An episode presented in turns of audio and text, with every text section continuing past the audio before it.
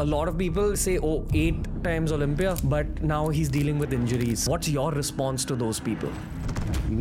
When was the first time you took steroids? I was 30 years old. I was so afraid to do all that stuff back then. When you have that kind of a body on you, how does someone's sex life change? Oh, too much sex. Bodybuilding is probably the hardest sport in the world. Yeah. It's a lot to go through. And it's not rewarding at all. I mean, the food I had to eat to win that first Olympia, ain't no ordinary person could have done that. Are you able to look at someone and say that, okay, this person's probably done steroids? Oh, yeah. I'm going to show you some very famous international physique. Look at his legs. There's nothing there. This is not naturally achievable because he's not an athlete. Exactly. He's uh, pretty much an actor, you know. Not going to make this intro very long. All I'll say is that this legendary podcast with this legendary guest is meant for international audiences as well. I did ask him a lot of India specific questions, but I promise you, I've tried my best to reveal another side of Ronnie Coleman. He's one of the purest people I've had on the show. And if there was one guest I'd pick from the world of bodybuilding to come on my podcast and talk about life in general, it would be Ronnie Coleman. So we've touched upon fitness, we've touched upon life, we've touched upon mental health, we've touched upon some of his bodybuilding hacks. I hope you enjoyed today's episode because it was one that I enjoyed recording very, very much. It's Ronnie Coleman on TRS.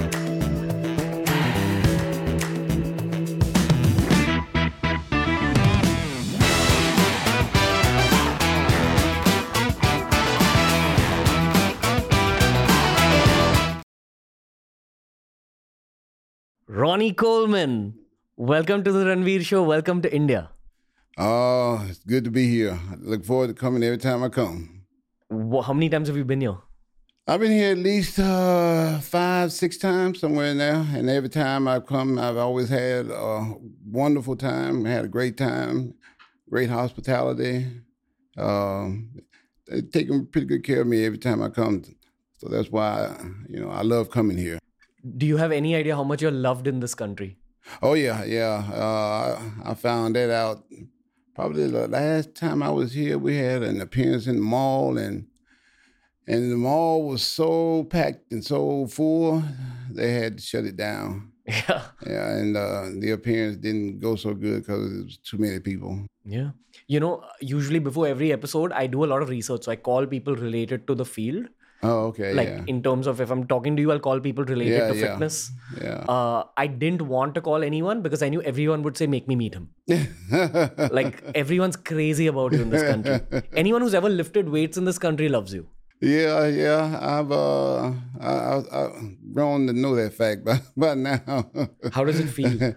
Oh, you know, I'm I'm so even keeled and so humble that uh, it's just just great. You know, uh, it's not not up there where you know I winning my first Olympia, because there was an overwhelming, uh, exciting feeling, but uh, I just try not to let it get to my head for the most part. just enjoy the love and soak it all up. nice. What was it like winning your first Olympia? Oh, it was the most amazing thing that will ever happen to me. Did your heart cry? oh yeah, I I I blacked out for about mm, I want to say 10, 15 minutes almost. I think I looked, went back and looked at the, the tape, and so much happened while I when I was when I fell on that floor. Consciously, I was awake, but unconsciously, I really wasn't. So you know, it was just one of those overwhelming feelings of excitement that, that you know, kind of like put you unconsciously conscious. No, I hear you. But when you regained consciousness, yeah. what was the first thought in your head? Oh, the first thought in my head was, "This is not happening to me," because uh, I never got into the sport to win the, the Olympia. I got into it just for a free membership to the gym, Yeah. and uh, here, lo and behold, I, I won the, the highest title because uh, you know when I was coming up, they uh, they really didn't look at me much. You know, I, I got overlooked a lot, a whole lot. Why do you think that is? Uh, because um, a lot of times the guys when they when they uh, turn pro, they have a lot of fanfare. You know, they they they turn pro in the U.S. and and and the organization, the NPC, pretty much while they I know them already. With me, uh, I didn't have that fanfare. Uh, I, I turned pro like in a year. You know, most guys it take about you know five years and they they build their popularity up. I didn't I didn't get a chance to do that, and plus, I didn't turn pro in the in the U.S. I turned pro in uh, Poland, another country. So I had no fanfare. They didn't know who I was or where I came from or nothing. And uh, when it's like that, it's like you're not known to the industry, so they, you know, they don't really call you out. You know, they calling out the guys that are well known and that has been built that fanfare up. Yeah. Uh, loneliest phase of your life?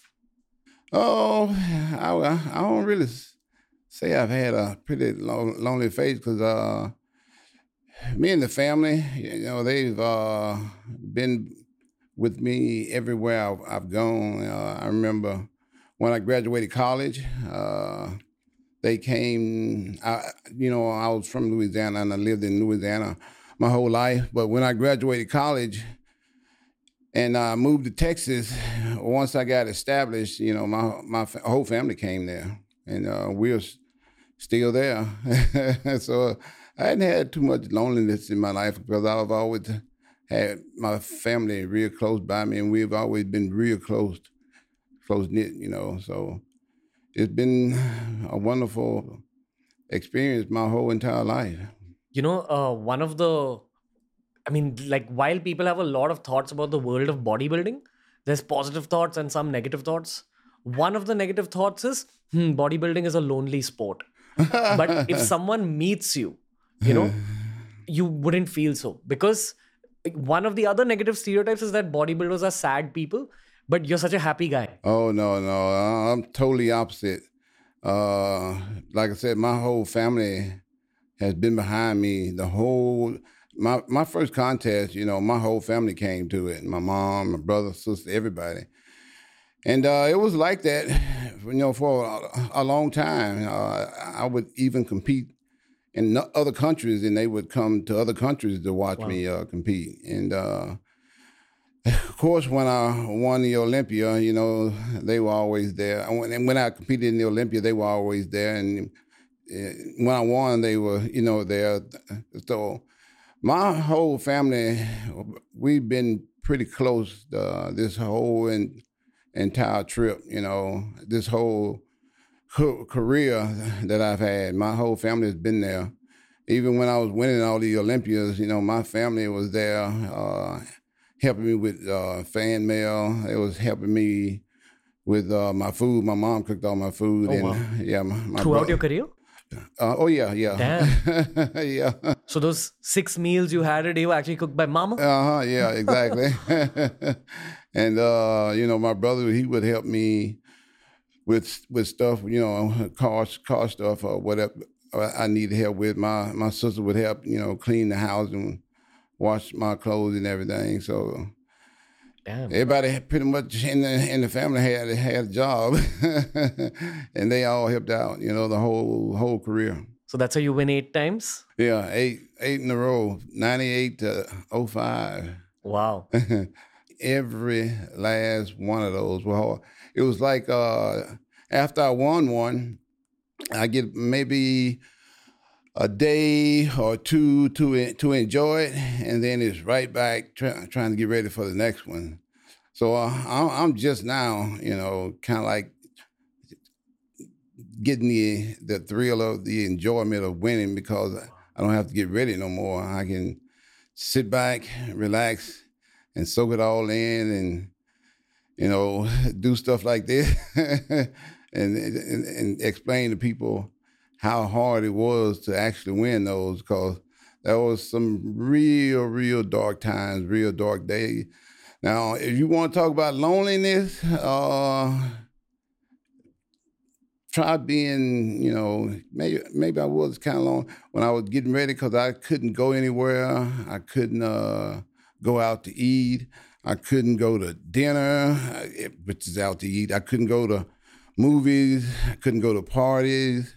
Couldn't go to weddings. I couldn't go anywhere, and I couldn't do anything either. You know, I couldn't go like the amusement parks. You know, couldn't go, couldn't go. Uh, just hang out, you know. Couldn't just hang out with friends and stuff. Everything was uh, about eh, bodybuilding. Eh, yeah, yeah, everything was for bodybuilding, you know.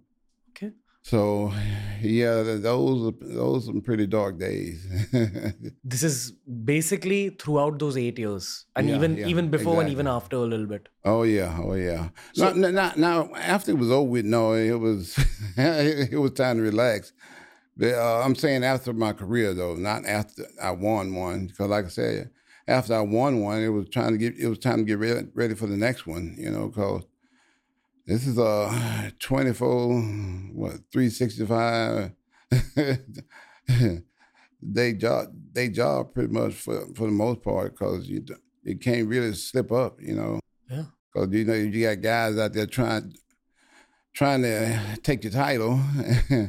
they want it just as bad as you do, you know, because they are working just as hard as you are. So you you gotta stay committed. So what's the edge? Why did you win so many times?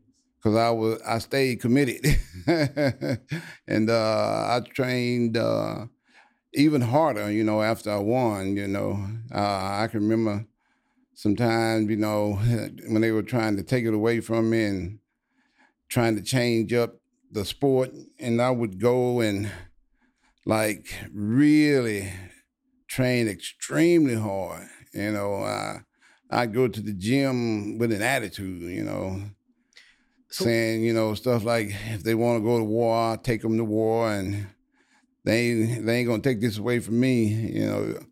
I, I do stuff that you know I know other bodybuilders won't do. You know, yeah, so, like squat eight hundred pounds, deadlift 800 pounds, leg press 20, 2,300 pounds, bench press 500 for reps, you know, all that kind of stuff. So, I mean, it's a bit of a direct question, but do you think that because your volume of training was more than the other guys, that's what your technical edge was? But then there's also this attitude edge that you're talking about. Oh, yeah.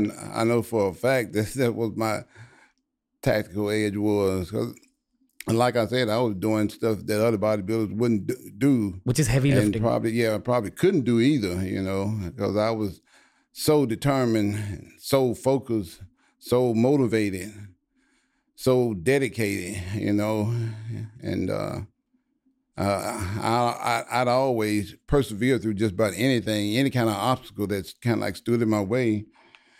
And uh, my faith was always real strong too. So I, I had just about everything at my disposal that I really needed to, uh, you know, go out there and win eight Mr. Olympias in a row.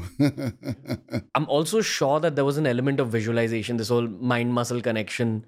But oh, I just yeah. feel some guys have it more to have a cleaner mind muscle connection. Oh, and yeah. as I hear you talk, as I was researching for this podcast, I realized how much mentality is a part of who Ronnie Coleman is. Oh yeah. Fair to say that that was another edge. Oh yeah, for sure. Yeah. that when you were lifting weights, you were just with the weights and with your own body. Yeah, oh yeah, for sure.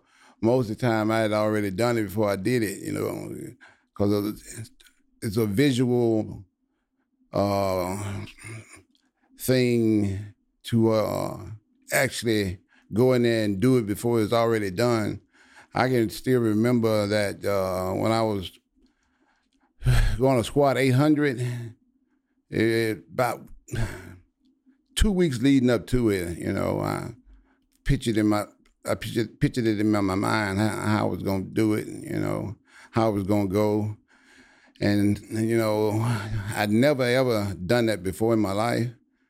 And so uh, I just, just, because I had already done it, you know, uh, deadlifting. And I know that anything I can pretty much deadlift, I can I can pretty much squat because I've been powerlifting for a long time, you know, and powerlifting is deadlift, squat, and bench. And my deadlift and my squat was always pretty much the same. You know, if I could uh, deadlift 500, I can squat 500. If I can deadlift 700, I can uh, squat 700. So when it came time for me to actually get up under that bar, I had already done it uh, probably a million times in my mind, in my head, you know, and and nothing wasn't, wasn't going to stop it. And uh, that's probably why I did too, because, you know, in my mind, I was going to do two, even though I had, you know, like six, at least six or seven that I could have done, went on and done, but that's one of my biggest regrets that you know I had already pictured myself doing two, and uh, and that's that was it. You know, if I'd have maybe pictured myself doing more than that, you know, I probably would have done it because it was it was like you know I, I know my strength, and the, the first rep was real light, and I it was like 800 felt like 100, you know, to me. You know, it wasn't like 800 feels like 800. But when I deadlifted it, 800, it felt like 800. Mm. it was mm. heavy. But, you know, I, I had the strength of, you know, to pull it up because I, have been doing it for so long. Uh, people don't understand how long it took me to, to get to that 800, you know. Uh, I think I started powerlifting when I was uh, 14, 15 years old, doing deadlifts and stuff. And I didn't do that 800 till I was uh, almost 38 wow. years old. And it took me that long to get to that because I couldn't have done it before then because I, I, I had been trying to deadlift. You know, I remember when I first tried 750, and it was like five years before I got to 800. And now, oh, man, I wanted 750 so bad. I tried everything in me to pull that up off the floor, and it, it just wouldn't come past my knees. I got it up to here. You know, I couldn't lock it out like you're supposed to do before it to be official. And I remember that day like, like, like it was yesterday, you know. So correct me if I'm wrong uh, I personally feel because you lifted heavy and you had that base of powerlifting, oh, yeah. you were able to pump out a lot more volume, which exactly. helped your bodybuilding journey. But mm-hmm. also, you had an athletic background. Exactly. Like you were training to become a footballer. I'm sure that helped you a little bit. Oh, yeah, for sure. At least, you know, for the powerlifting, which then helped you for the mm-hmm. bodybuilding. Exactly, for sure. Would you say that modern day bodybuilders need to lift heavier because currently the narrative it's different for different people because everyone's bodies are different exactly. but the narrative is about lighter weights and more reps. Exactly. But do you think that the way you went was the more effective way to gain size? Exactly for sure. Size definition and uh, thickness. Because the, when the muscle is very thick it looks bigger than what it is mm. you know. Mm than a muscle just just sitting there. You know, when you you add thickness to it, it, it, it is that much bigger because that sexy density. yeah, it is that much bigger because it's so so so much thickness into it now. Yeah. That's what stood out about you. That's how we all remember Ronnie Coleman. Exactly. you know, even even with the modern day uh, bodybuilders, you'll always have these gym conversations where someone brings up your name and says, like, "No one's like Ronnie Coleman." Yeah, because nobody lifted like I did to, to get that you know thick muscle that I had. but uh, uh, I rem- remember how good it was back then, and now I'm like, you know, can't believe I had that, you know. How did it feel when you were at your biggest? I'm assuming at your eighth Olympia, you were at your biggest. Yeah, like I was saying, you know, I I didn't even I didn't even uh, think about it, you know. I didn't even consider it. And now that it's all over with, I go back and I look at all those pictures, I'm like, wow, uh-huh. I did that. But you didn't you didn't feel like a no, war machine or anything? Uh, no, I, am gonna be honest with you. I, I did feel invincible because I remember, you know, when I was deadlifting 800 and squatting 800, I'm like, oh man, ain't nothing I can't do. That's when when I got to that 2,300 pound leg press, it was like, this ain't, this ain't nothing for me, you know. Yeah. Oh. ain't nothing I can't do. That's why I got it for like nine reps, you know, instead of like one or two or three. I like I ain't gonna have no regrets on this one. Before you went up on stage for a competition, say for for an Olympia, Mhm, yeah. what was the energy with the other guys like? Uh, I really didn't pay too much attention to other guys when I was out, out there. I, I had a connection pretty much within within myself, and maybe with the audience, because I'm you know I'm up there trying to uh, entertain and trying to enjoy myself at the same time. You know, so you know you're trying to put on a good show and you're trying to have fun at the same time. So so your your mind is focused on that, and uh, you're so uh, focused on it that you don't think about nothing else but that. So the whole time, you know, I'm up on stage. I'm thinking to myself, you know, I got a routine I got to remember first of all, and then I'm like, okay, got to have fun with this, and you know, I got to, you know, I got to entertain the, the the crowd too while I'm at it. So you're thinking about so many things other than you know the, the, the competitor. Yeah, okay. Um, how does daily life change when you have that kind of a body on you? Like, for example, sitting in a car or, you know, trying on clothes. Oh, yeah. Or if you don't mind me asking, like, how does someone's sex life change with that kind of Oh. body? oh, too much sex. That's for sure. But uh, as far as you know, like sitting in a car, that was some cars that I had bought and I had to get rid of because I gained too much weight for them. As far as trying on clothes, uh, the only clothes I could try on were the ones that were tailor made for me. You know, I I can't go to the store and just like try on a suit, you know, and all that kind of stuff. No, that that and, and go, you know, pick out a shirt. That that that, that, ain't gonna happen. But Tailored clothes for Big even- Ron. Yeah, yeah. Even the police department, you know, from day one, my uniforms were tailored. You know, the first day on the job, because even when I uh, started working for the police department, I had twenty, probably twenty-two inch arms already. I was, I was, I was still, I was, I was, I was already pretty big, and you know, I like, I've been training for about what started when I was about twelve. Wow. So, you know, th- these 15 years or so, you know, and when I say 15, I'm talking about 15 straight hard years, you know, because like I say, I was on the powerlifting team most of that time. And, uh, and I was very athletic, you know, playing football and stuff most of that time. So I was always working out, you know, What was your position in football? middle linebacker. Gotcha. That's like defensive, if I'm That's kind of like the quarterback the, Okay. of the defense. You call out all the plays and everything. like the captain of the defense. Yeah, yeah, captain. You, you uh, give out all the signals and everything. Got it. Okay. Coming coming back to your clothes.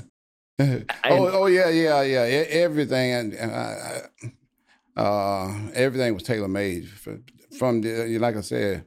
Even my first day on the job at the police department, they had me go to the city tailor.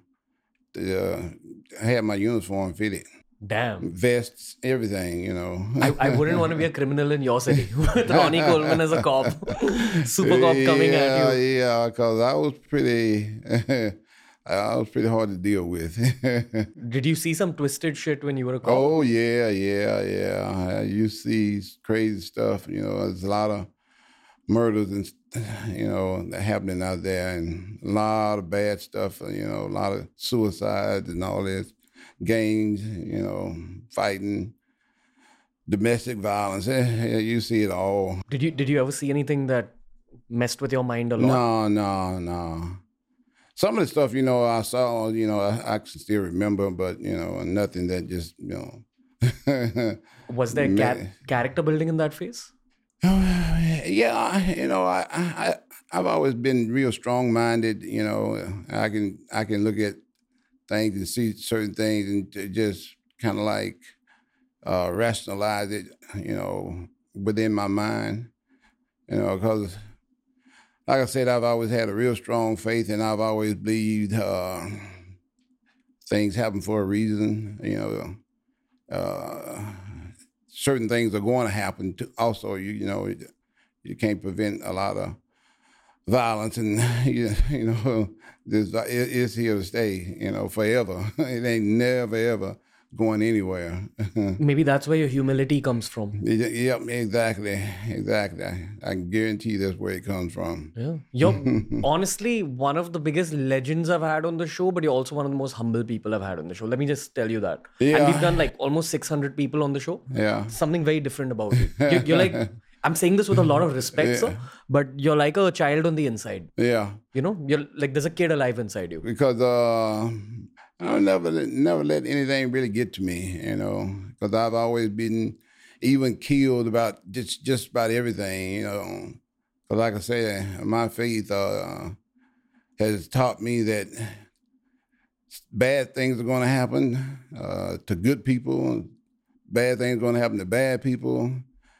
Uh, it's just evident. It's just cycle of living, pretty much, you know and ain't nothing I can do to stop it. it's just, just, just, just, just part of life for the most part.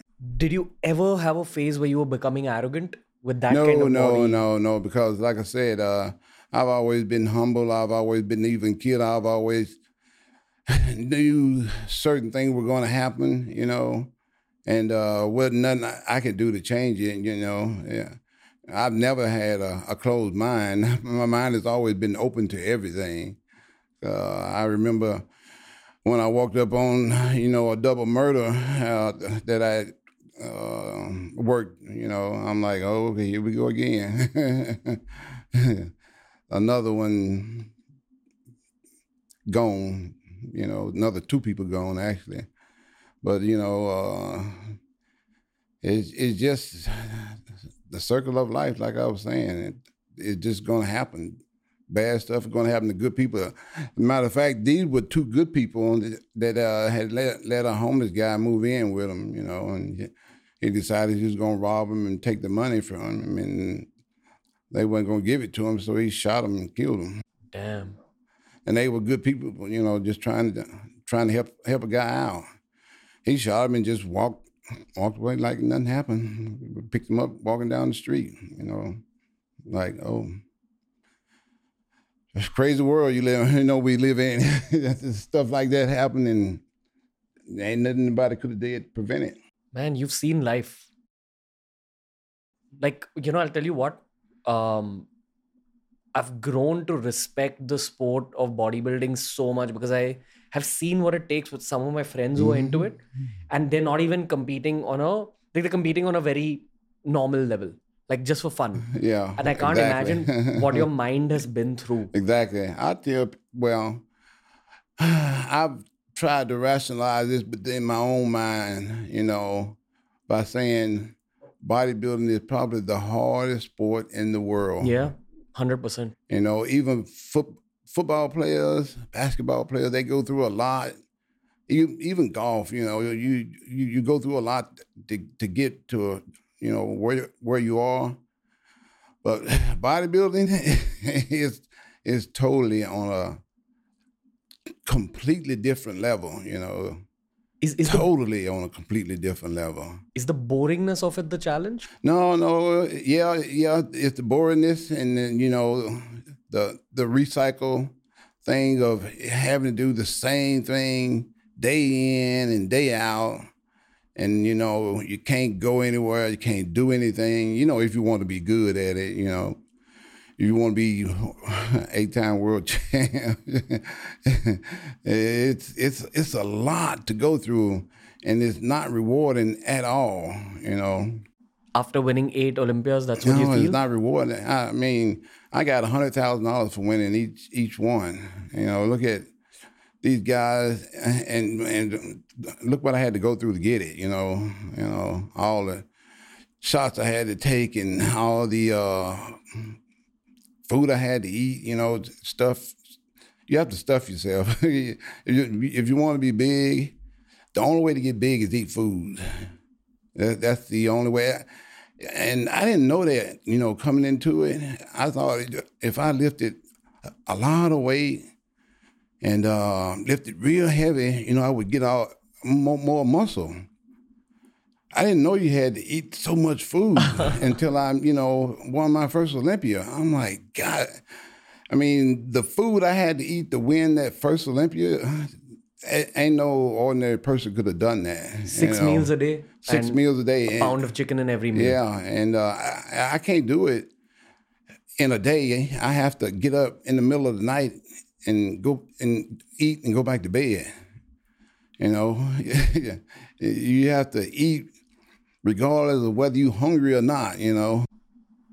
So you, there were days where you'd stuff yourself just to get the protein in. Yeah, exactly. hmm And there were days I had to stuff myself for a long time to, to, for, before my body got used to eating that much food. 'Cause Damn. when I got with the, my nu- my nutritionist that uh, helped me to win those eight Mr. Olympias, I didn't eat that much, and because I didn't think I had to. I, I thought, you know, if I just uh, go and uh, work out real hard, take some of the drugs that we have to take, you know, I get the muscle. Oh no, no, you you know you're not.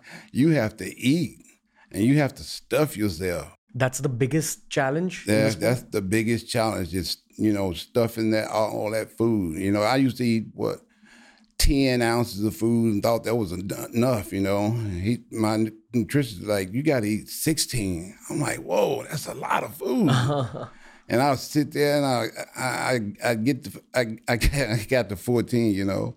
And I'm like, I didn't go, I didn't try to eat just 16 at one time because I'm like, I looked at it and I like, oh no, I can't eat that. So I'm gonna I'm gonna start with like, you know, 13 or 14 and work my way up. Do you poop a lot Mm, Oh yeah, after every meal, just about after every meal? after every meal. So you're pooping six times a day. Exactly. Damn. Did you ever have days where you didn't have motivation to No, do no, all no. You were motivated throughout. Oh yeah. Why- why? Because uh, I wanted to be the world champ. and uh, I'd be willing to do just about anything to do to be the world champ Why did you want to be the world champ? because you the best. the best always get the most respect, you know. And you want to be respected for all that hard work that you put in. Respect. You want to be respected for all that hard work that you put in, you know, because there are some other guys out there working, you know, hard too that don't get it, you know, like me before I won, you know. I was working just as hard as I was when I won. At least I thought I was, you know. To me, I was, you know. Of course, like I said, I did have to do a little bit different, you know, it was a little bit di- different from uh, not being Mr. Olympia to me being Mr. Olympia. Okay. Uh, for me to, to win the Olympia, I had to, uh, you know, increase everything. I had increased my cardio, my food, supplements, everything. You know, I literally changed to another person. Uh, You know, so I'll be very transparent with you about something. Oh, okay, yeah. Um, I don't know if this is the case in America, but in India, in a lot of gyms, you'll see two kind of uh, fitness enthusiasts. The first one is just in fitness for fitness. The second one, and this happens in a lot of Indian gyms. The second one is slightly insecure and they compare themselves to other people Uh, and they'll try pulling down other people. They'll they'll insult other people for losing some size. I don't know if this is the case in America. oh, yeah, for It is. sure. It is the case. There's always two kinds of people. Yeah. There's the positive energy guys and the negative energy guys. oh yeah, So, for sure. Same thing. Same thing happens there. Yeah, same thing. So the the negative energy guys are always competing with each other. There's a lot of angst around Yeah, them, which is uh-huh. why a lot of kids actually leave the gym. They don't want to be in that environment with those kind of guys. Yeah, And all the negative exactly. energy guys are kind of filling their uh, sense of confidence through their bodies because they're actually insecure about something else that they're making up for in the gym. exactly. Uh, I, I don't sense that at all from you. You're like a peak positive energy guy. exactly. But so you know the negative energy guys have something to say about the winners, especially because Oh, a lot of people enjoy watching winners fall. You've, exactly. you've sensed exactly. this? Oh yeah. So- a lot of people. You, you know, I've been I've had uh, the worst critics out there. Yeah. So, um, with with you, a lot of people, you know, they say, "Oh, eight times Olympia," but now he's dealing with injuries. Yeah, yeah. That's one of the. Mhm. What's your response to those people? Uh, I'm still an eight-time Mr. Olympia. How do you feel when someone says something like that? Do you- it don't affect me at all because nobody knows how I feel about it. Most of the time, I don't even read that or hear about it. You know, somebody had to tell me about it. I'm sorry, I didn't mean I- to. I, I, no, no, no, no. It, it uh, come on now. You know, I'm aware of it. That's why I don't read about it. uh, sometimes I do, you know. Sometimes I don't. But uh, yeah, nothing can really bring me down. You know, I, I've been a positive person my whole entire life. You know, you, you think I'm gonna let some somebody say bring me down? Come on, I'm probably one of the the luckiest guys in the whole wide world. You know, God gave me the gift that He didn't, He didn't give nobody else on this earth. so why should I ever, ever, ever be sad or, or mad about something? Yeah. You know, So you- I, you I, I it got a reason to be extremely happy for the rest of my life. Yeah. And it's very genuine happiness. Anyone who's listening to this podcast can feel your happiness. Yeah, exactly. Because ain't nothing nobody can do to bring me down. Nothing. Yeah. Nothing. You you can say what you want to say. uh, you spoke about God's gifts for you. Yeah. Do you think that genetics plays a very big role in bodybuilding? I know for a fact it does. 100%, right? if God don't give it to you, you ain't gonna get, get it. It ain't gonna happen. Was your genetic gift both the size and the strength? Exactly. That was your genetic gift. Yep, exactly. But what would you say would be like Phil Heath's genetic gift or Jay Cutler's genetic gift? Same things? No, no. Different no. things. Different things, yeah. Like what would be theirs? Uh, probably size and you know, I mean, if if you want to say strength, it's going to also be on another another level. It's not going to be on you know a, a normal person's level. Hmm. They're they're on the same level as you know an- another bodybuilder. Gotcha. You know, No, fair. Um, not like mine. You know. I, I have to ask you this one question, and please give us a very transparent, brutal answer because you're the only person who can answer this. exactly. Um, why do we not see a Mr. Olympia uh, competitor from India? Do you think it's genetics? Do you think that's the reason? Do you think it's training? Do you think it's the diet? Oh yeah, for sure. Wh- which which factors? All of them you just mentioned. All of it. Yeah, yeah. I have a strong belief that Indians are genetically really blessed here. Yeah. Like we're great at technology Yeah. and mathematics. But Because it was the Indian doctor who fixed me. Uh, I had uh, gone to these American doctors for, oh man, see, I had my first surgery in 2015, and uh, he finally fixed it in 2018, 19. You know, they kept putting all these screws in me that kept breaking. I went to him, he put screws to me that's still there. as in the Indian doctor was good. Yeah, exactly. Do, so I, I know for a fact that Indians are high IQ and really good at like brain related stuff, but we're not necessarily the most athletic. There's some parts of the country which are really athletic up in North India, Haryanvis, Punjabis. Uh, exactly. I mean, I'm generalizing here, but North India has a lot of athleticism, especially. exactly. But I don't know if you've interacted with too many North Indians. You probably have. But do you think those genetics are good enough for the Olympia stage? Oh yeah, for sure. Yeah, They are. They, are good enough. Yeah, they're So- good enough. But you also got to have the the mentality. You got to have. Uh, you got to do what it takes to to to to get on that stage. You know. You know. Some guys may not want to eat certain things. You know, like beef and you know all this stuff. we- uh, Bodybuilders have to eat to be the best. You know. I, I ate a ton of beef. You think ate a ton of chicken. Ate a ton of turkey. red meat plays a big role? Uh, for me, it did. You know, not a big role because I only ate it once a day. Uh, mostly it was just a lot of chicken. You know, for the most part. Do you do you think just with chicken and fish you'll be able to build a Oh big- yeah, for sure. Yeah, for sure. You can, but you probably can't look like I did. So you think red meat actually is one of the reasons you had that kind of thickness? oh, oh yeah, for sure. Yeah, I know for a fact it did. Can, can I give you a very layman's perspective? Like, I'm not a bodybuilder, but I've lifted weights for a while in my life. Uh, I'm vegetarian for the last five years because of my yoga. Yeah, okay, I'm yeah. more into my yoga is my focus right now. yeah, But I ate meat for 25 years of my life. yeah. Uh, you know, a lot of vegans will say that, you know, no, you'll be able to build a body with vegan. I don't believe that because I've been on both sides. I've tried Yeah. veganism as well. Yeah, Uh, you do lose a significant amount of size and strength when you leave meat. exactly. You agree with it's, me, right? It's, it's normal. Because protein is what builds muscle. You got to eat a lot of protein.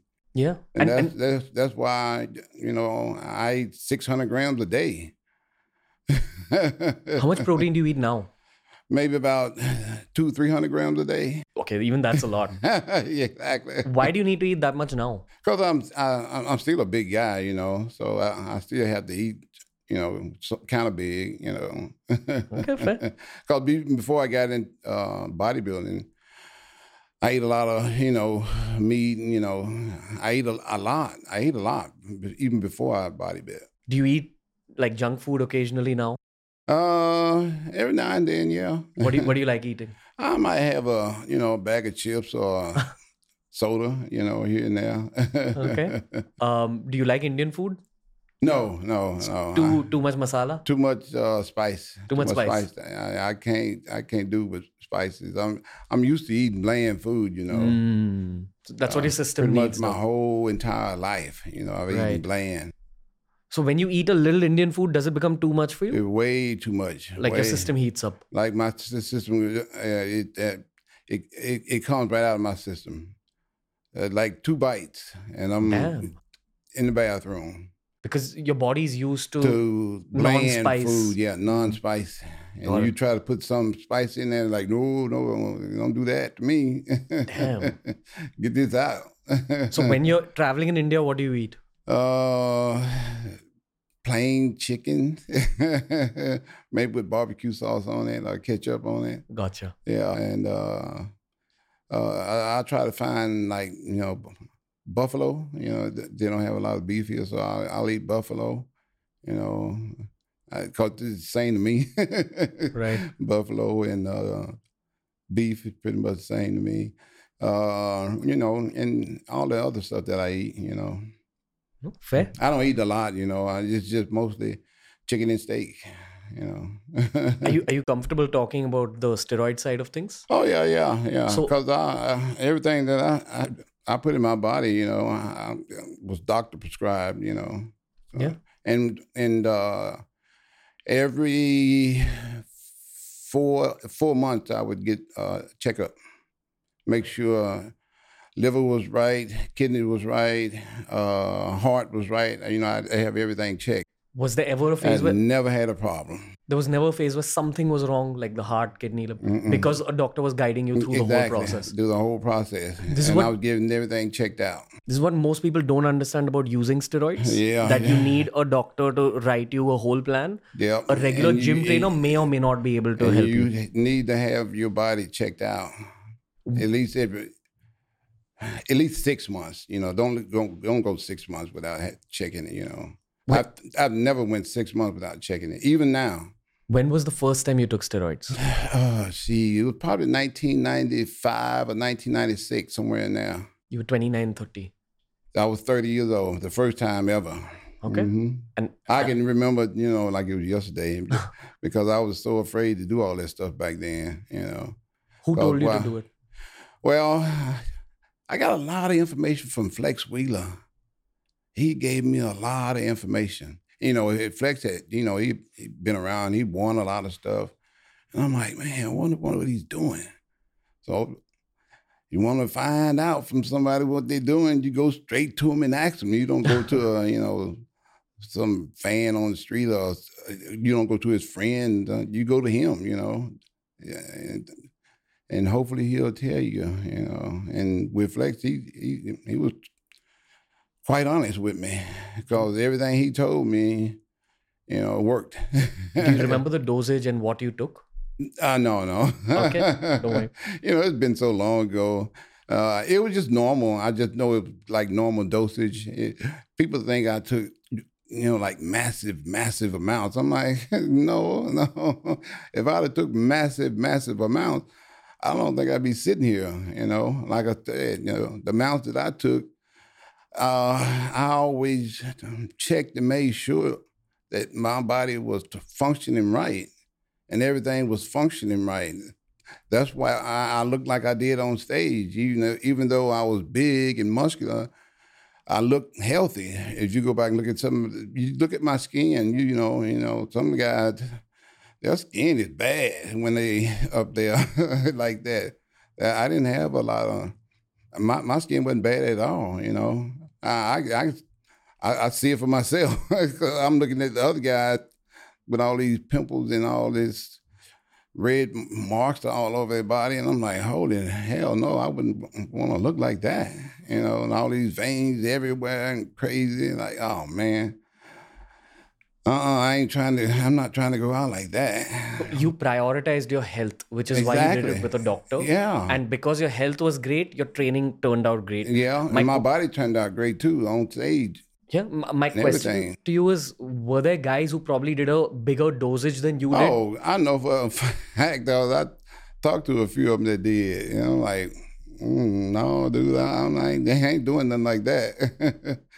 is, is this also a culture in the US? Because it's a culture in India where a lot of gym trainers actually give 18 year old steroids. They give teenagers steroids. Yeah, yeah. I don't know if that's a culture there. Oh yeah, that is a culture. Course. Yeah, it is. Yeah. Um, do you have anything to say about that like hey you know me i don't judge anybody i always say to each his own you know people going to do what they want to do you only got one life to live it is up to you to live it how you want to uh, for me you know i don't want nobody telling me what to do. You know i like you say i, I didn't take steroids until i was like 30 years old you know that was because that's what I wanted to do. Gotcha. uh, you know, I, I didn't feel comfortable doing it till I, I was that age. I think my concern is all the other stuff that you have to take with steroids to do it in a safe way for the sake of your liver, your kidney, exactly. your hair. Exactly. That's what they don't know about enough. Not exactly. every trainer knows about that other stuff. Yeah, and, and I, I, read a lot before I, I, even took. I read books. You know, um, I was I, I was I wanted to do it as safe as possible. I'll just say it like that. Yeah. Because I was so afraid to do it. And there's easily a way that it can go wrong if you don't do it in a safe way. Yeah, and I don't understand people that don't do it's, it safely. It's, it's because of the lust for that kind of a body. Yeah, yeah, you got a point there. Yeah, you exactly. Know, especially when it's they deep. don't think about what they're doing to their bodies. You know, they just want to be big and muscular. Can I? Take... I never had that desire because I was always big and muscular. Can I take you back to 1995, the first time you did it? Yeah. Um, when you did the steroids for the first time, how does it feel? Like, what changes in your body? You're able to absorb more protein, and you're able to you go harder. I didn't even think of it like that. I'm. I, I was just thinking of, you know, this is what I got to do to compete. Gotcha. Yeah, and I can remember kind of like looking at myself. I'm like, and you know, when I, while I was doing it, you know, I, I, didn't I didn't see the changes. I didn't see the changes till I got the the magazine in my hand. I'm like, whoa, I, I changed. you know, cause I'm not a mirror person. You know, I, I, don't just get in the mirror and just flex and you know how I look to myself. And I, I've never ever done that. Ever done that. Even to this day, I haven't never looked in the mirror and to see how I look. You know, as I'm speaking with you, I'm realizing that the football player inside you is very much alive. Yeah, and that yeah. football, the sports mentality. And, and, and, the normal guy is also alive in me because when I'm, eh, if I'm in the mirror, it's to either do my hair or brush my teeth or something like that. It's never to see how my muscles are. Okay. I always relied on other people to tell me how they look, not myself. How does it feel having that much testosterone in your body? To me, it's normal. Everything is normal for me, you know. I don't even notice it because I was even I was even strong mm, before all of that stuff. Remember, I was telling you I was trying to deadlift 750 and I got it, you know, without steroids and stuff. I was strong. I was deadlifting and squatting seven, eight hundred, seven pounds, seven hundred pounds without it. Uh, I was lifting bench press and stuff like that without it, four hundred pounds without it. So to me, you know, uh, it didn't make a big, big difference. You know, it ain't like uh, one day I was doing 200 pounds and the next day I was doing 400 or 500. You know, it, it, everything was always gradual. You know, it was like now I'm at 500. I mean, now I'm at 600. Now I'm at 700. You know, now I'm at 800. Your focus was just the training. Yeah, it was always just the training. You know, I was never trying to, you know, like be real strong. I, will just say it like that. Only time I was trying to be strong is when I was competing uh, in powerlifting for the most part. Does sex play a role in bodybuilding? No, I don't think so. Nothing at all. No, no, no I don't think so. Matter of fact, uh, I, I know so. I was uh, just as sexually active without it. If anything, uh, I, I, wasn't uh, sexually active, you know. But with an increase in testosterone in yeah, your bloodstream, yeah, you do you feel you you more turned on? No, you're not. It's not just the same. All. No, you you you less turned on. You're less turned on. Yeah, you less. At least I was. I'll just say it like that. I don't know with somebody else. Why though?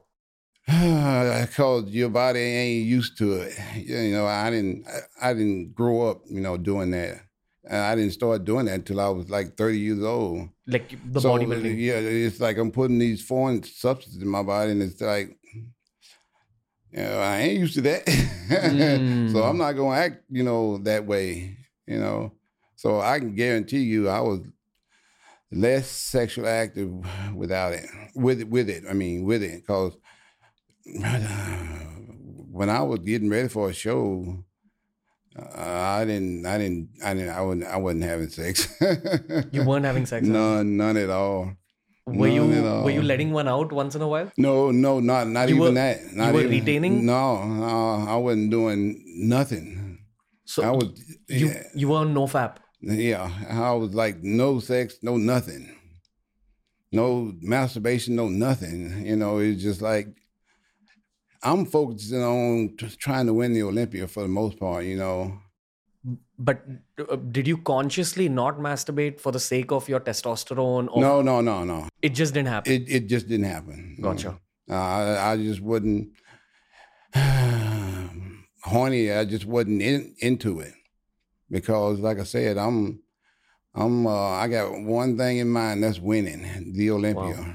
Wow. Uh, sex wasn't wasn't a part of that. it wasn't going to help me win the Olympia, so uh, I don't need that. but I do need this food, and you know, whatever the, whatever drugs I had to take and whatever supplements I had to take. I I, I needed all that stuff. I'll just say it like that. I didn't need sex. Does it affect your sex life having that kind of mm. muscle uh, mass on your body? No, no, no, not at all. It's the same. Mm-hmm. Yeah, it, it's the same. Yeah, it it doesn't affect you at all. Okay. Did you work on flexibility as well? Like oh yeah, yeah, yeah.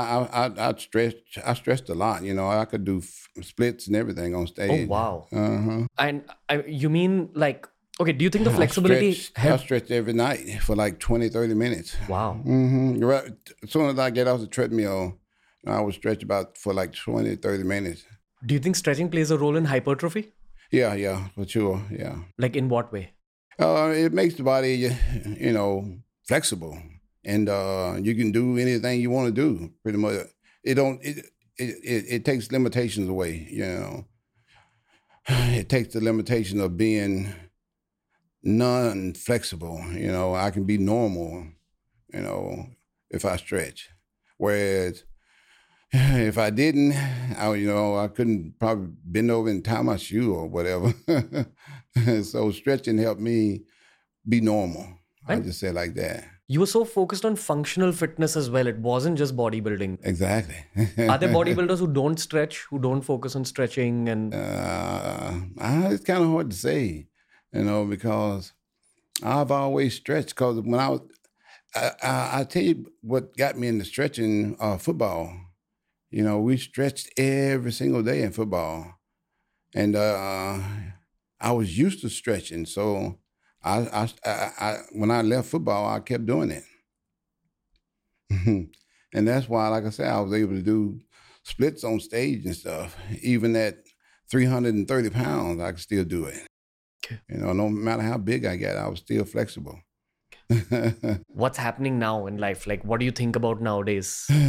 oh, nowadays I, I just I just think about you know trying to you know maintain living a, a, happy and joyous life. You know, of course now I got family, got kids, got wife. You know, um, so I, I still got enough to keep me real, real busy and I am extremely busy. mm-hmm. As you can see, I'm over here for like two weeks now, you know, and before I was here, I was in Dubai for a week. and when I get home, I still got more appearances to do. if one of your kids comes up to you and says that they want to take up bodybuilding, what will you say to your kid? Go for it. you support your kid like fully? One hundred percent. Just like my mom did me, you know. Nobody uh, discouraged me from doing nothing. You know, when like when I got ready to be a police officer, you know, nobody said, "Man, don't do that. That's a dangerous job." You know, they was like, "Go for it. You know, do it. Do what you want to do." What's the biggest thing your mother taught you? Uh, my biggest thing my mother taught me is, the, you know, whatever you want to do, go out there and do it. But you know, uh, do it uh, um, uh, joyfully, you know, do it joyfully and do it with some passion. and, and, and, and, and that's where it's always been for me. You're such a happy person. I can't imagine you going through a sad phase of your life. There was never a sad phase. Never a sad phase in my life. Even when I was um, I remember I was working with Domino's Pizza, and I had that college degree. And I'm like, I'm gonna, I'm gonna find a way to make this work and enjoy it. And that's what I did for like two years. I didn't like, you know, throw a pity party for myself and say I should be struggling like this because I, you know, worked so hard in college and I studied so hard in college, which I did. You know, I studied every single day regardless of what was going on. I was studying after football practice, you know, every single day. That's what I did. I went to my room and I studied hard, sometimes so hard that I didn't even sleep. I, I, I, I'd get so involved with my studies that I forgot I had to sleep, you know, and well, well, I didn't get no sleep tonight. I guess I, go take this test and do the best I can and think about sleeping later. You know, you're young, you can do that kind of stuff too. you were studying to become an accountant, right? Mm-hmm, That's yeah. crazy, man. Like, yeah, can't yeah. imagine Ronnie you, Coleman you being had to study. you, you in accounting. I, I remember when when I first got into accounting, it was so simple and easy. I got to I got to intermediate accounting, and it was a different story. it was hard, real hard. Harder than Olympia. Uh, like it was like, it, yeah, yeah. No, no, it wasn't that hard. Ain't nothing hard, that hard, but it was hard. Like, man, what I, why did, what did I get? What did I get myself into? Uh, it's too late to change my major back to what it was because when I went to school initially, uh, I didn't know what I was going to major in. So I was like, only reason why I went because my friends went, you know, cause, and I didn't want to be left behind at home. So uh, I'm like, I'm going to school too. I'm going to college too. So when I got there, I'm like, oh, man, what, what am I going to major in now? What am I going to study? I didn't know what I was going to study, so I just went and asked, "Hey, man, what you what you taking up while you here? What are you taking up? What are you taking?" Up? And most people I, I talked to said, "I'm management, you know, management, mm, management, you know, something some simple and easy, I guess." So I'm like, okay, that, that sounds good to me. I'm gonna take up management too. And then uh, I got some accounting courses, but I was taking management and one of my instructors say, "Man, you been good at this accounting stuff. You ought to change your major. You you make a whole lot more money in accounting than you, than you would management." I'm like, "Oh, okay." I changed, and uh, I kind of regretted it when I got the intermediate accounting. Like, oh, you didn't tell me it's gonna get this hard. How how was it growing up in Louisiana? oh, it was it was uh, easy. You Yeah. know, it wasn't it wasn't no violence. You know, we didn't fight with each other. Uh, I, I I I never had a fight, as a matter of fact. But like I said, I was pretty, I was pretty big and pretty strong too. So, no one nobody, took you on. Nobody, nobody wanted to fight me, you know. But uh, uh, you know, it, it was simple. It was a simple life. You know, you know, you went to school every day, and yeah, you went to football practice, track practice, baseball, um, basketball practice. You know, I, I played all the sports. You know, coming up, and uh, you just enjoy life. And I had a job. One time, I had like three jobs. this is all through your twenties. it was all in my uh, teens. Oh wow. I got my first job when I was about nine, ten years old. What did you do? I was uh, I was uh, sweeping the parking lot, you know, cleaning up the parking lot and cleaning up inside the store, and stocking drinks and stuff like that. You know, that's one at, of the at, a, at a convenience store. that's one of the big differences between America and India. This is what a lot of Indians notice when we travel to your country. Yeah, That every job is respected. There's no disrespect attached to any job. Here, there's a big angle of disrespect and blue oh collar, no, white no, collar, no. Uh, which is why kids start working early as well. Like, exactly. Yeah, I was nine, ten years old when I got that job, and I kept it until I graduated college. Well, I, I worked that job when I came home for, you know, like Christmas break or spring break or some kind of break. I went there and worked. You know, uh, how still kept it. how are you liking this podcast? Oh no, it's it's just, it's uh, laid back, but all they all are. You feeling comfortable? yeah, uh, just as comfortable as I can be. There's a lot of Indian fans uh, who want to know things from you. You know, and I'm kind of one of the ways to relay all those questions. I think there's a lot of steroid use that's not spoken about openly. oh yeah, You know, sure. people often blame women and say, "Oh, you've got plastic surgery done." But the thing is, even guys have their own versions of plastic surgery, exactly. which is steroid use. And uh, I think in the modern day, for certain professions, it is justified because you're supposed to look a certain way on screen or on stage. yeah, exactly. People are hush hush about it. No one wants to talk about it openly. Exactly. So uh, I want to ask you: Are you able to look at someone and say oh that yeah, oh yeah, oh yeah. You're able to like uh, say that okay, this person's probably done steroids? Oh yeah, oh yeah, for sure. Okay. so there's an exercise we've planned uh, Okay. where I'm going to show you some very famous international physiques oh, okay. and tell me what goes on in your head in terms of what do you see in their body that says, yeah, they've probably done steroids. Oh okay. Just so that people understand how to spot someone who's done steroids and who's not. for sure. So let's start with the Chris Hemsworth physique. So what about this body gives it away, so? uh, like that. Um, see, you can see the way it's shaped. The way it's shaped. Uh huh. You mean the shoulders? Mm-hmm. And the thickness of it. Got it. This is not naturally achievable. Uh, probably is naturally attainable, but uh, uh, maybe not for him. why why do you think not? Because he's not an athlete. exactly. He's uh, pretty much a, an actor, you know. So for an athlete, this kind of body is probably possible, uh, but maybe not for. him. exactly. Yeah. Can you type Cristiano Ronaldo body? So how does a normal person achieve a body like this? Yo, just do a lot of hard work, dedication. You know, eating the right food, eating eating healthy. Yeah.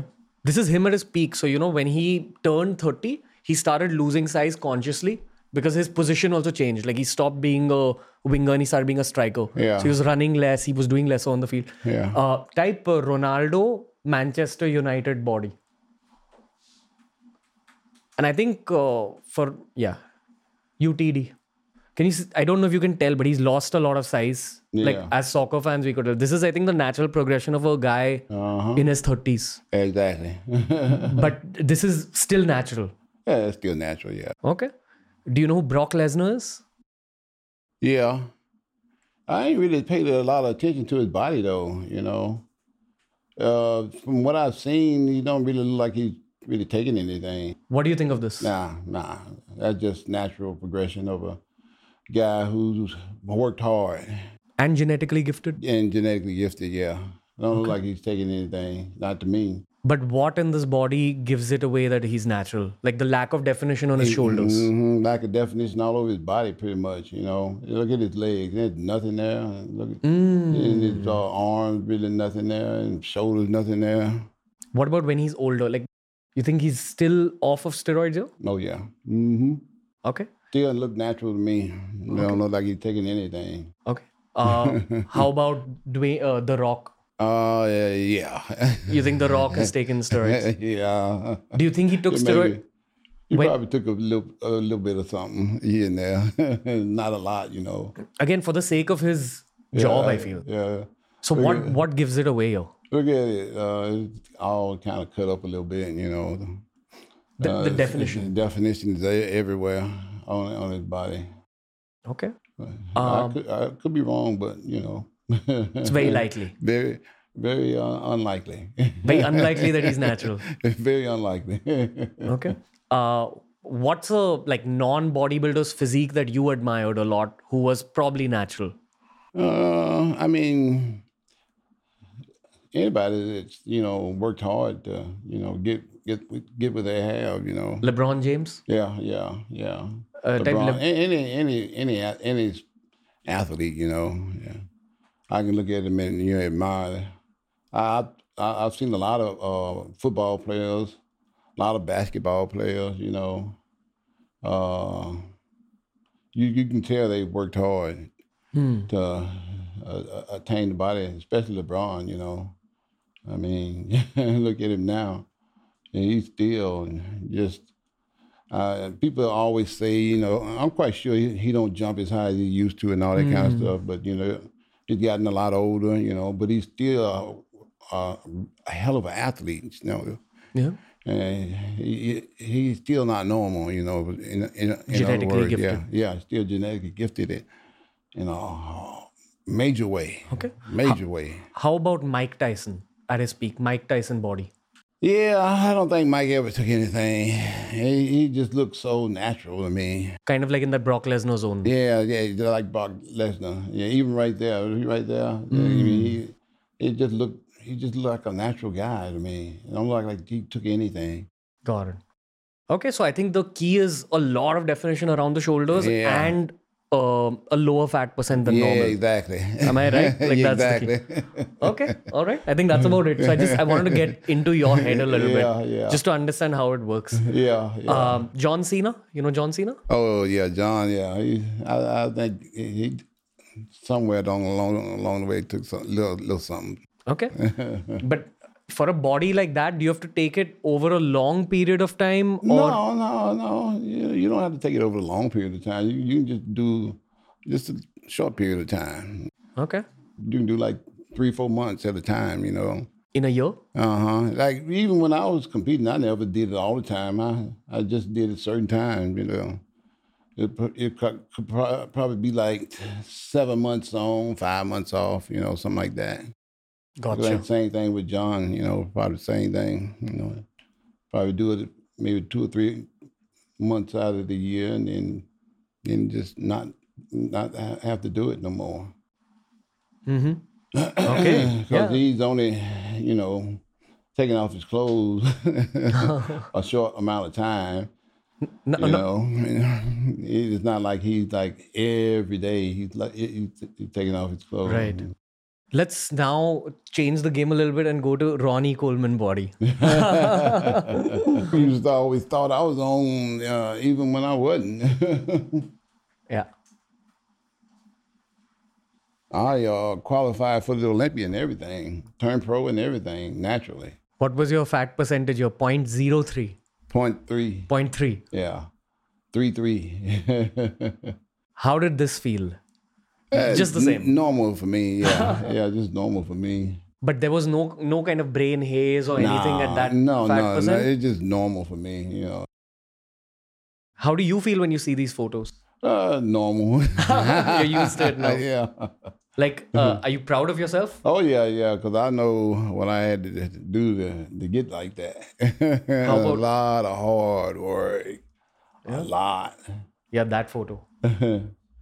Man, even, look at you this. know, even even even in all these photos you see, I I I, still had uh, issues. You know, Like what? herniated disc. You know, At this point as well. yeah, yeah. At this From football. well. Yeah, yeah, uh-huh, yeah. Damn. What was your favorite muscle for yourself? Like your personal favorite? Oh man, see, I always tell everybody I I I, I enjoyed all of them. no, no favorite. I didn't really have a favorite. You know, I enjoyed everything. I would assume your quads. Uh, no, no, no, uh, no. It wasn't my favorite. I, I, I, it was one of my favorites. You know, I just say it like that. And so was chest. You know, tricep, back, What was your least least favorite muscle to train? I didn't have any. I like. I just like training. Whatever I had to train.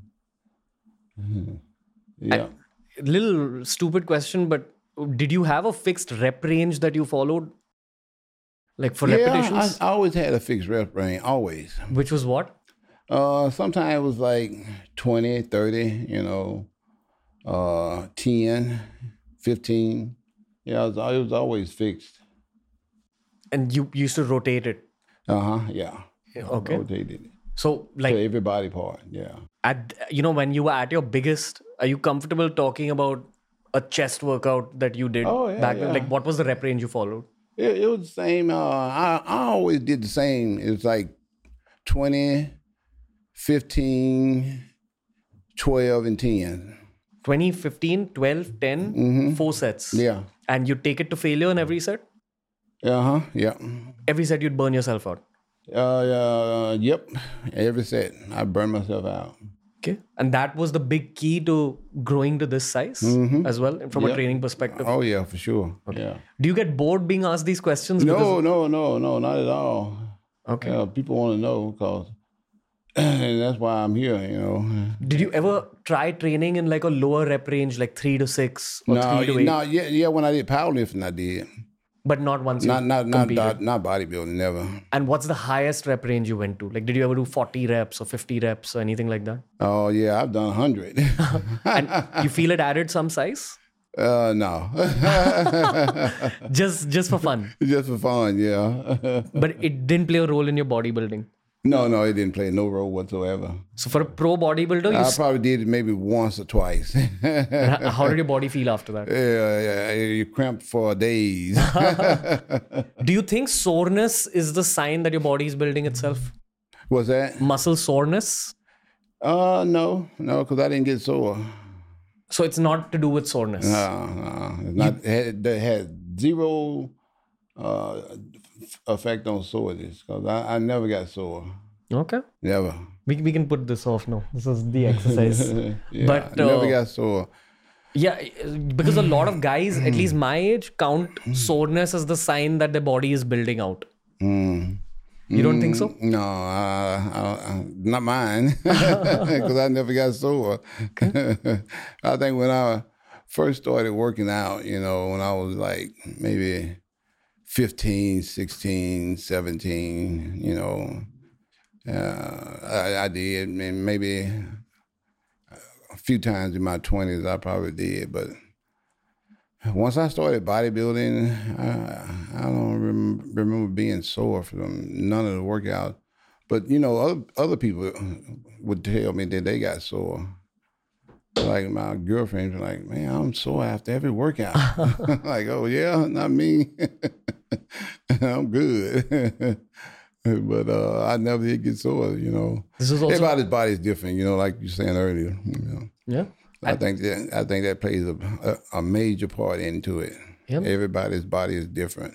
How many surgeries have you had totally? Uh, probably like see what I say, thirteen, see eight on my back, three on the hip, and three on the neck. Was that fourteen? Somewhere in there. Do you, does your mind change after every surgery? Does something happen Yeah, yeah. I tell you, I got weaker after every last one of them. mentally? No, no, Physically. physically. Yeah. uh, I wasn't able to lift as much as I could before. You know, um, again, sir, I'm not trying to compare with you at all. I'm just trying to give you a regular person's mindset. No, yeah. I once got a tennis elbow injury because of which I had to stop lifting weights, Mm-hmm. and it affected me so much psychologically because I was losing size, etc. And I'm not even a competitive bodybuilder. I just I just live for fun. yeah. But it psychologically affected me. So I can't imagine what injuries did to your mind. Did it psychologically affect you? Uh, no, never. not at all. Never. Because, uh, you know, I guess I didn't get that small anyway. You know? I, that I can remember anyway. I know I didn't when I was competing. You know, I never had. Oh, the the major thing I had was uh, herniated disc, and uh, I, I I still trained through all of that. You know, What was your mindset I after? think that helped me get better. How did it help you get better? It uh, rehabilitated it. What do you mean, sir? Uh, because I was training, I was still putting on muscle and and, and getting better. Because if, if I had just not did anything, I think it it just wasted away. You know. You think that so the herniated disc being there was less herniated because you were training. Yeah. It would have become exactly. worse if you had stopped training. Exactly. I think it could become worse. You know. But it, I'm sure it hurt a lot, like physically. Uh, yeah, I did when I did it, but you know, when I once once uh I, I I started training, it it went it went kind of went away. Okay. hmm Kind of went away. What was your mindset after you won your eighth Olympia? Oh, time to go for the ninth. Yeah? yeah. That was my mindset, And what? and uh, I'm gonna win it too. You know, because uh, you know after you got on a roll, it, it's kind of hard to, to think it's gonna end after the, so many in a row. I just say it like that. how did you come to terms with the streak ending? Uh, everything comes to an end, you know. Nothing lasts forever. Was it something you had to work on? Like, Oh no, no, no. it probably took me couple of hours. that was it. On to the next one. what what happened in those two hours? Oh, oh, oh man, I was kind of sad, and, you know, uh, didn't, uh, didn't believe it happened. Uh, I hate it happened. What did I go wrong? And then, uh, you know, after those two hours over with, like, okay, back to being normal. uh, that happened. Now it's time to move on. Have you ever objectively thought about what went wrong? Like why you weren't given the ninth one? No, no, uh, no. Everything happens for a reason, you know. it was time to move on to something else. Nothing lasts forever. Uh, that was my reasoning. How how do you feel about aging, sir? Because for athletes, Oh. aging is a whole. Ah, I hate Difficult it. I hate it. Even now, Even now. you don't like aging. No, no, no. But you know, I come to accept it just like everything. You know, you know, it ain't no big deal. You know, it's gonna happen. It's a it's a good thing because you know you're still alive and you're still functioning. You know, everything's still uh, pretty much all good because you're still alive and still functioning for the most part. What are the gifts of aging? the gifts of aging, you know, uh, it's time to relax, take it easy. all, all that hard work and all that sacrifice stuff, you don't got to do all that no more.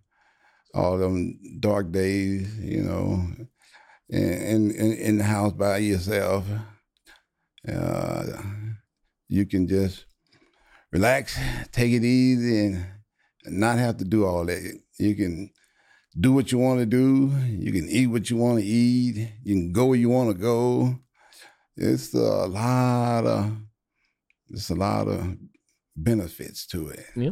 I think of benefits. for you, fun is family time. That's yeah, what I've understood. exactly. Spending time with your kids, yeah, spending time with your time your kids, being able to go out to movies, being able to go out to restaurants and eat, uh, being able to go to parties, uh, being able to hang out with your friends, being able to, you know, travel and go places. What's your advice for young bodybuilders? Knowledge, yeah, knowledge, because uh, I remember I didn't know anything about bodybuilding when I first started. I didn't know nothing. I didn't know what you had to eat. I didn't know what you had to take. I didn't know anything. And then I got into it, and I'm like, whoa, you got to learn a lot. You know, even after reading a lot of books and stuff, you still have to learn a lot. Even uh, when I won my first Olympia, first Olympia, I had learned a whole lot. You're You know, I went through so many guys, you know, like three, four guys teaching me stuff and trying certain things, and uh, that didn't work till I found, you know, the right guy. You know, so I always try to tell people find somebody that's knowledgeable, knows a whole lot, and learn as much as you can from them. And when you learn as much as you can from them, go to somebody else that's more knowledgeable than that guy was. You, sh- you So, shouldn't just have one coach. Yeah, you should just have one. Yeah, Mm. yeah. have as many as it takes to get you to the top. So when you're talking about knowledge, you're talking about diet, training, and recovery, and uh, you know drug-related knowledge. Everything it takes to be a champion. Hmm. That's what I'm talking about. Everything it takes to be a champion, you know. Uh, nobody that's, you know, really into competitive sports wants to be average, you know. Everybody want to be the champion, Super Bowl, uh, basketball, you know, world champion, uh, anything, you know. Um, do you do you think that these tiny variations in training, like holding, you know, doing preacher curls for your bicep, but at a different degree, changes a lot for people? Like, do you think that adds an edge? Just having these X factor exercises. Uh, not a not a whole lot. You know, as long as you're just training, doing something. You Consistency. Know? yeah, consistent, consistency, consistency. Yeah, as long as you're doing something. You know, just like you know, for back. You know, as long as you're doing some kind of exercise, working it. You know, there are a lower back exercise you can do. There are upper back exercise you can do. There are mid back exercise you can do. Same with the chest, you know. It's upper exercise you can do. There's lower. There's mid. You know, as long as you're doing something, you know. Did, did you ever go for any kind of therapy for your mental health? Uh, uh, not well. I guess you. I, I did massage therapy a lot. Uh, I at least do it like, see, two three times a week at least, something like that. Uh, what other? I do a foot massage too. Uh, You same. think that helped with your size and no, no, just relax. for your mind? Yeah, for your mind. Yeah, yeah. Did, did, did you ever go to a psychologist or a psychiatrist? No, no, no. Because you had mama. yeah, I had uh, the whole family actually. You, do you They pray to me. God? oh yeah, oh yeah, every single day, multiple times a day. Yeah? What did you Every pray time for? I eat, Wow. What Mm. did you pray for back then? same thing. You know, good health and uh, happiness. He's blessed you with both. Yeah, yeah, and still each and every single day, uh, pray for the same thing: good health and happiness. Even today. even today, and, uh, and that's what I get. You are a blessed guy, Ronnie Coleman. well, way, way, uh, thoroughly blessed. Is there on top of blessing. is there any sadness in your heart? No, no, I I don't have no reason whatsoever. You know, and like I said, uh, uh, I've been given the greatest gift uh, of all. You know, uh, there's no sadness. There's no reason for sadness. Even before I, I knew all that, knew all that, there still was no reason for sadness because uh, it just ain't no fun in in being sad. You know, ain't no happiness in it. You know, Happiness is a choice. yeah, ha- it's a choice. Yeah, like I said, you know, when I graduated college and, and had that job of delivering pieces and then throwing newspapers, uh, I, I I still you know found ways to be happy about it. Yeah. Still found a way to be joyous about it and not uh, upset that you know I'd uh, did all that hard work in college and, and now look what I'm doing. you know, uh, I've always believed that, uh, and still today, everything's gonna be all right because it will be if you believe it will be. always has been because that's all. Uh, that's, that's the only way I, I, I believe it to be. Ronnie Coleman. Uh, there's no reason for me to say these things to you because you already know it. Yep. But India and the world loves you. Y- You worked extremely hard to become the Ronnie Coleman. yeah. And we all recognize that hard work, man. Yeah. Like, you're truly a blessed guy. yeah, truly a blessed guy. Truly. Major Yeah. blessed. The one thing I definitely like to say to you is I always knew about you. I always had respect for everything you've done. But today, as I got to know your heart, that Yeah. respect has become even more because yeah, you're a very pure human being. Uh, and honestly, this podcast is about my journey as well through the show. Oh, okay. And when you're growing older, when you're turning 30 and responsibilities are coming at Exactly. you, you're trying to figure out life. Yeah. But when I meet people like you, it gives me a lot of confidence that, you know, this is who I should strive to be. Exactly. Um, maybe not as a bodybuilder, but yeah, no, no, no, not for sure. Not even bodybuilder. but uh, God didn't give you that kind of gift. yeah, no, no, that's that's not my gift. You He need to be gave you self-aware. for sure, though. But I, I try to tell everybody, God gave each and every one of us to give. It's up to us to figure out what it is. And Yeah. it it took me what 25, 26, 27 years to figure it out. Maybe even I was 34 when I won my first Olympia. Maybe it took me even 34 years to figure it out. yeah, what what I love about you the most is that you're such a chilled out guy. Mm. oh yeah, And yeah. Often with people who lift weights, it's very easy to lose your chill. You know, you Oh, start taking life too seriously. Not me. I, I've been this way my whole entire life. Why I'm gonna change? Yeah, no, it's very admirable, sir. Uh, but seriously, thank you for your time. Thank you Oh, for no being on the show. I hope you had fun. I enjoyed it thoroughly. I just, I, I'm- told you I always find a way to enjoy everything I do. No, thank- everything. thank you for being on the show, sir. I know you can't eat Indian food, and usually there's a Oh lot of no, no, no! I can't eat no Indian. food. There's a lot of love we put into Indian food, but because you can't eat Indian food, I'm trying to give you all that love through a podcast. Okay, we love you. So thank you for all the inspiration. oh, no problem whatsoever. Thank you. Appreciate it. My pleasure. Appreciate it. That was the podcast for today. And as I said on the show, it's very rare for me to come across someone who's this pure, who has this innocent heart, who's got his inner child alive inside him this much. That's the greatness of Ronnie Coleman. That's all I have to say at the end of the podcast. I'm not going to forget this guest for a very long time because his innocence and his goodness rubbed off on me by the end of the conversation. There's something I gained from every single conversation, and from this one, it was about reminding myself to keep my own inner child alive because, especially in the world of fitness and muscle building, so many of us forget to take care of our inner child. So many of us lose the love for the process of fitness and just keep our eye on the results. That's not how fitness should be, according to me.